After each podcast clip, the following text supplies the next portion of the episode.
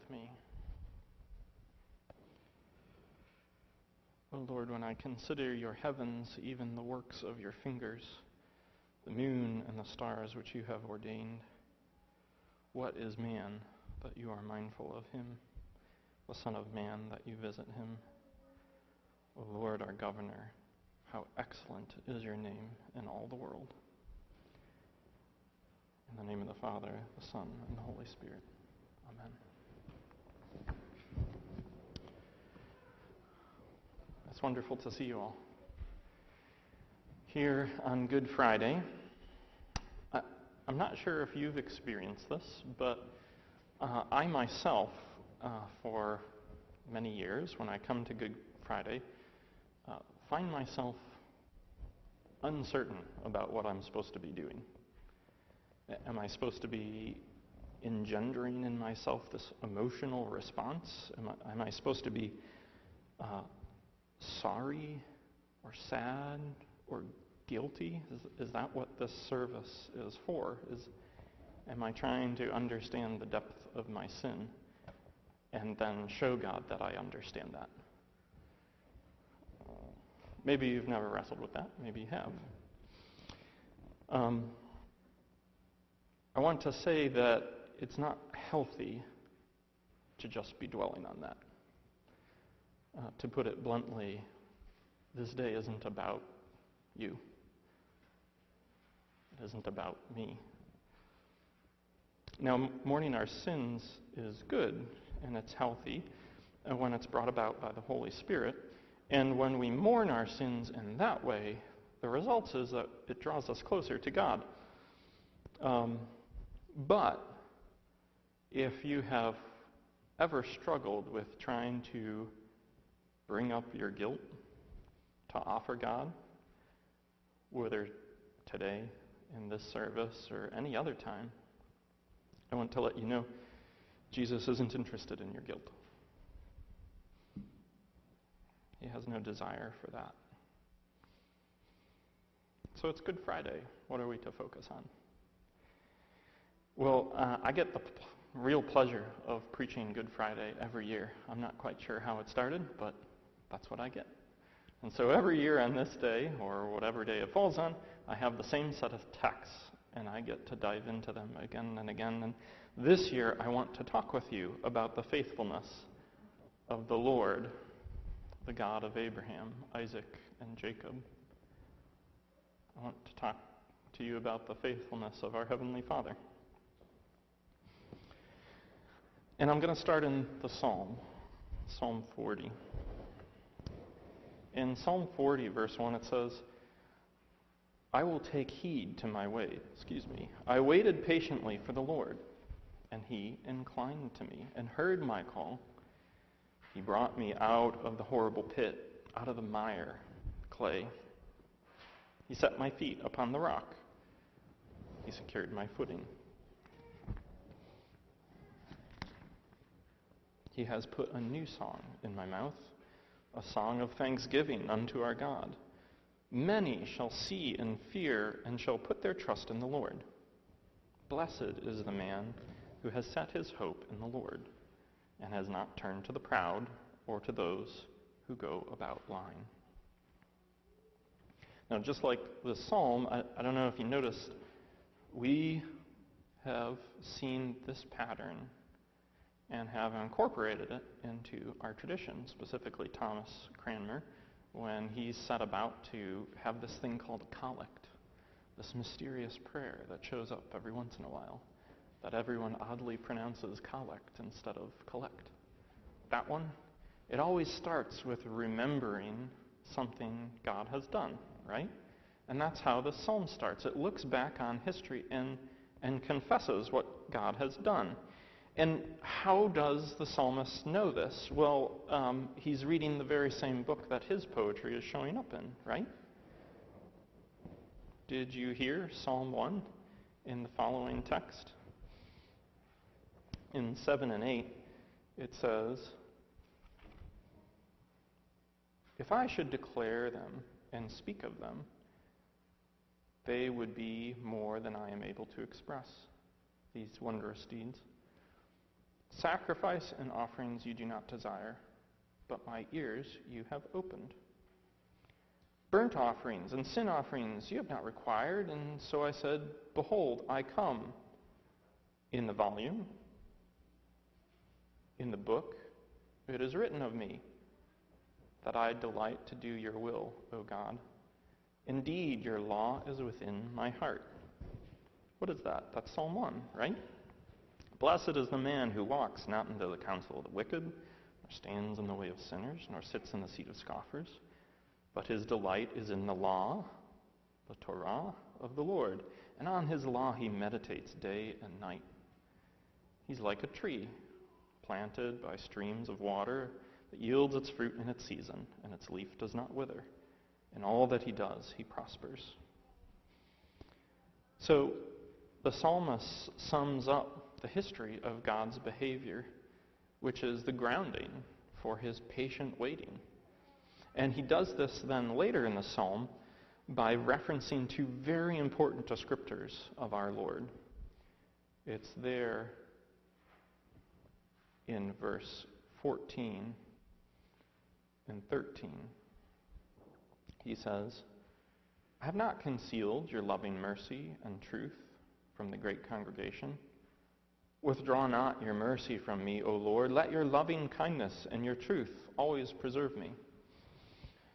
What's he doing? He's, he's trying to remind us of that very description that God gives to us of himself, right? He's trying us to remember Exodus 34. And if we go back there, you remember in Exodus 34, we've just had a, a very disheartening event. We've had the golden calf. We've gotten out of Egypt with the Israelites. We've watched them get away to safety, and Moses is up on the mountain in the very presence of God as the mountain burns and shines with his glory, and down below, in the light of that very glory, the golden calf is made. And Moses, after breaking the tablets, once he has interceded for them that they would not just be wiped off the face of the earth, he goes up to get new tablets and he asks God, Show me yourself. And God passes in front of him and he says his name. He says, The Lord described in the cloud, descended in the cloud and stood with him there and proclaimed the name of the Lord. The Lord, the Lord, a God merciful and gracious, slow to anger and abounding in steadfast love and faithfulness. This is what God calls himself. So this must be important to our understanding of who God is. Now, the first one, uh, it's translated in the ESV as steadfast love. Uh, you might also call it loyal love. The word is chesed. Now, Chesed is hard to translate, and that's why you always get these multiple words paired together. And the reason why is it's trying to convey three different concepts that we have in English. It, it wants you to know of love, a character of love, and at the same time, a character of generosity, all wrapped in, entangled, and tied together with enduring commitment. Right? Chesed can't be purchased. You can't behave some way towards someone to engender or create chesed in them. It's driven by one's own heart disposition and character. Dr. Tim Mackie describes it as an act of promise keeping loyalty that is motivated by deep personal care. Right? It's the golden calf. He's just talked about wiping them off the earth. And Moses behaves like the representative God wants and intercedes for them. And his face shines with the glory of God. And then God says, Yes, this is who I am. I am one who is abundantly chesed, loyal and loving. And the other one, faithfulness, it's translated, that one is emet. Emet is true and faithful. And um, when we think of faithful, we think of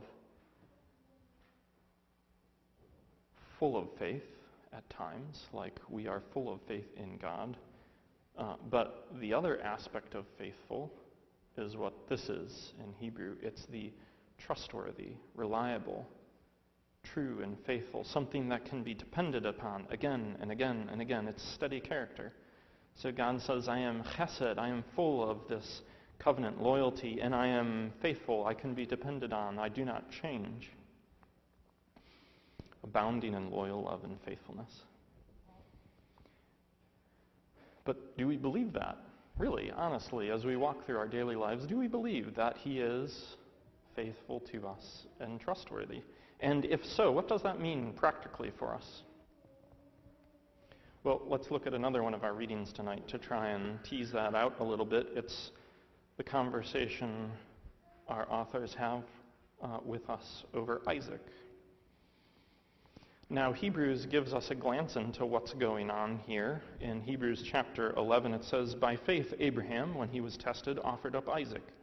And he who had received the promises was in the act of offering up his only son, of whom it was said, Through Isaac shall your offspring be named.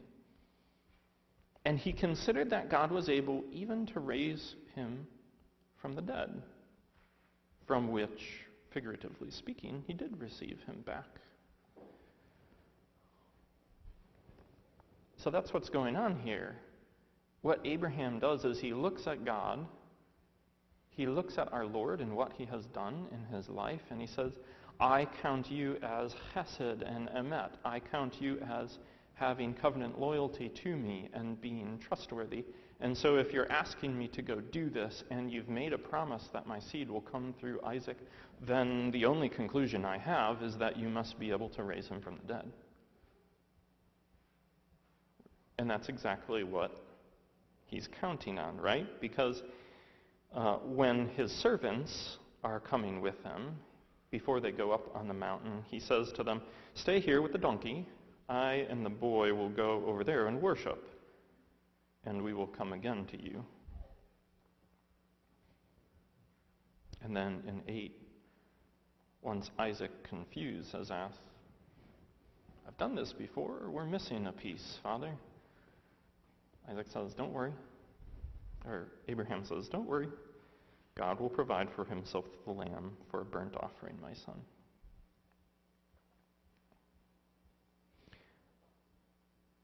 You see, faith isn't conjuring up some sort of emotional peace with circumstances, right? I can't control this. It might go well for me, it might not go well for me. I just have to trust in God and accept what He gives me and be at peace, even though inside I feel all out of joint. It's not engendering, building up, and convincing yourself that everything's okay. Nor is it a trust that's not questioning, that just takes it on face value and never actually stops to think. In fact, it's very much different from that. When we say have faith, or believe, that word in Hebrew is he'amin.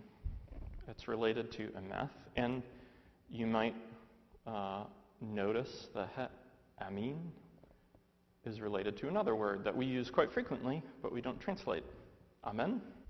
Yeah? Amen says it is true. So when you get done with the end of the prayer and say, Amen, you said, everything I have given to you, Lord, to entrust to you. All the trust I have placed upon you, this is true. This is why it's so important when we're praying and together that you lift up your voice. Let the people around you hear it because when you get done, they're going to say, Amen, it is true. And how can they say Amen if they don't know what you have said? Ha Amen. Ha Amin. It is true. It's, it's a word that means to believe in or to have faith in in application, but the very core of it is I consider this trustworthy. It's like you go to a bridge and the bridge is made of stone, and someone asks you, Do you ha'amin the bridge? You don't sit there and think about it. If you're going to test it, you might put a foot out and stomp a couple times You might walk to the side and consider how well it is built and whether the mortar is falling or there are any cracks in it. And if there are cracks in it, then you say, No, I don't think I will walk across here. I'll walk downstream to the next one.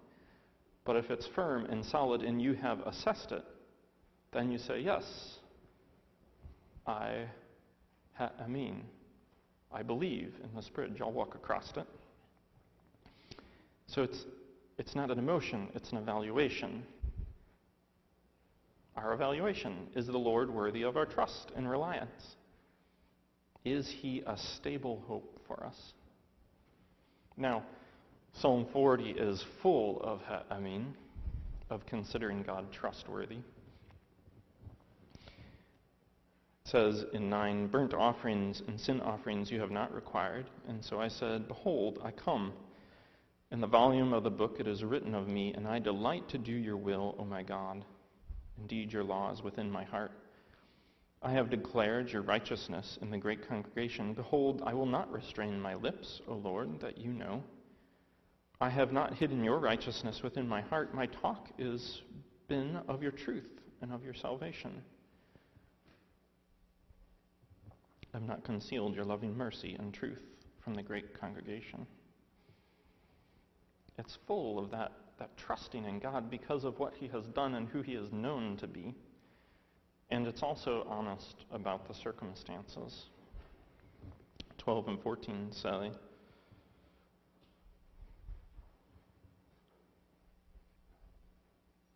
Innumerable troubles have encompassed me.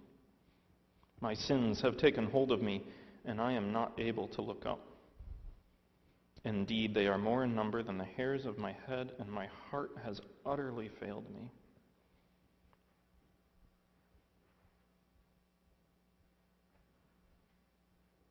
My heart has utterly failed me.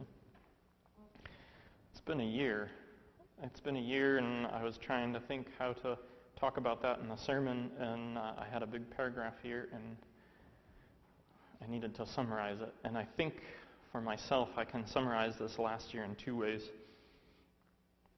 More and more, things seem untrustworthy and unstable in our culture. Every time I turn around, that seems to be the conversation. That seems to be what I'm dwelling on. And at the same time, I have this constant companion of my sin, which I cannot escape or evade.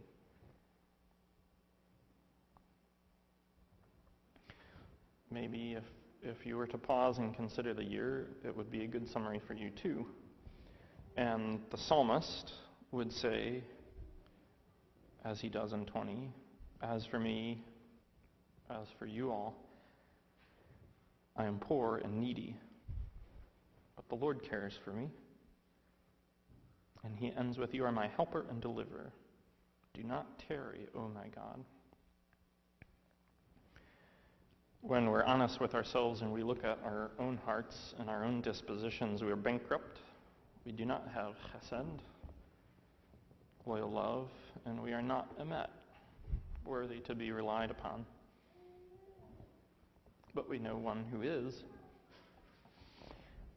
We've been working a lot in our Bible study of the overall story of Scripture and how it all fits together. And there's this curious account of the tree of the knowledge of good and evil. And it's set up as a signpost in Genesis chapter 2 and carried all the way through. And you know that at the beginning, Adam and Eve are by the tree and they have the choice. They have the test. Will I do it God's way and choose His good, His definition of good and bad, or am I going to do it my way? Am I going to put myself first, what is good for me, regardless of what is good for those around me? And they fail, right? And sin enters the world, and that's the story. That's the beginning of the story. And we're looking for the seed now we get to Abraham, and he obeys. And as part of God's response to his obeying, he said, From you, you will come this seed. Abraham considers God trustworthy and gives up Isaac on a cut tree as a sacrifice. and only to have Isaac replaced by a ram that the Lord himself provides. Generation after generation, people have their opportunity at the tree, what they're going what are they going to choose? And then one day, a man, not long of beard or days, finds himself in another garden. A garden filled with trees where he also is tested. John chapter 18 witnesses to us. When Jesus had spoken these words, he went out with his disciples across the Kidron Valley where there was a garden, which he and his disciples entered. Now Judas, who betrayed him, also knew the place, for Jesus often met there with his disciples.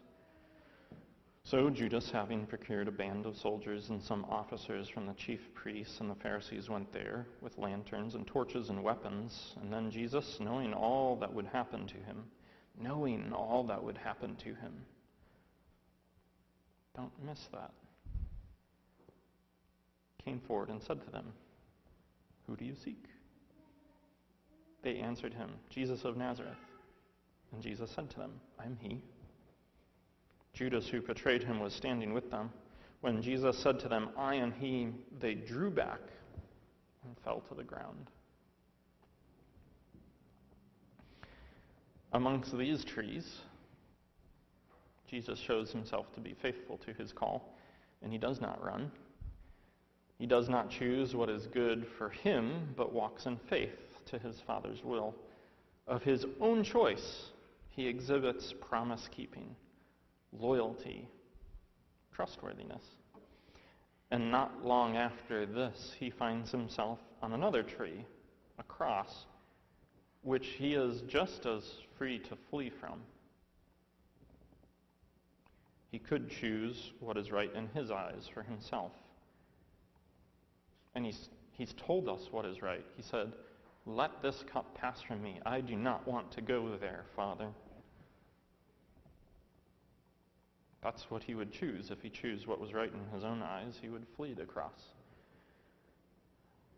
He would not live for others, but live for himself. And yet, and yet, Jesus considered the Father worthy of his trust.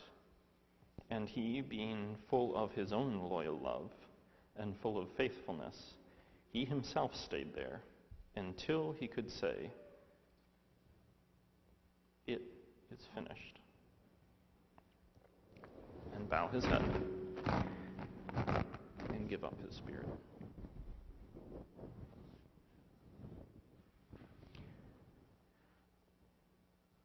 So, why have you come here tonight? Have you come here to offer up your guilt in payment for this sacrifice? It isn't wanted. Have you come here to dwell on your sins so that they would come up to your neck as high water? To drown in your despair as some sort of offering, or, or maybe because you think you deserve it? It's a hopeless task, and it'll consume you. If you have come for that, it will consume you. But have you come seeking hope? Amidst unstable times, and relief from carrying your own fickleness and sin. Ah, that, that is a worthy reason for us coming together here and remembering what happened on that cross so long ago. The Anointed One, the Messiah, the Christ Jesus of Nazareth, who lived and died full of loyal love and faithfulness, come to him. For in the very moment of his death, the gospel authors remind us that the temple curtain was torn in two. Life, where God dwells with mankind, once again freely at peace, opened to all who would come when we come to Jesus and give up our burdens of sin and fickleness, of our unfaithfulness, so that He might carry them, so that He might wear them in our place, we are considered righteous by the blood of His cross. the author of Hebrews tells us the practical implications of considering Jesus trustworthy. He says, Therefore, brothers, since we have confidence to enter the holy place by the blood of Jesus, by the new and living way that he opened for us through the curtain, that is, through his flesh, and since we have a great priest over the house of God, let us draw near with true heart and full assurance of faith, with our hearts sprinkled clean from an evil conscience, and our bodies washed with pure water. Let us hold fast to the confession of our hope without wavering, for he who promised is faithful. And let us consider how to stir up one another to love and to good works, not neglecting to meet together, as is the habit of some, but, but encouraging one another, and all the more as we see the day drawing near. So this year, on this Good Friday, I have but one fact for you to dwell on. Amen. Amen. It is true. It is true. Jesus Christ is the faithful one, and your hope is not in vain. In the name of the Father, the Son, and the Holy Spirit. Amen.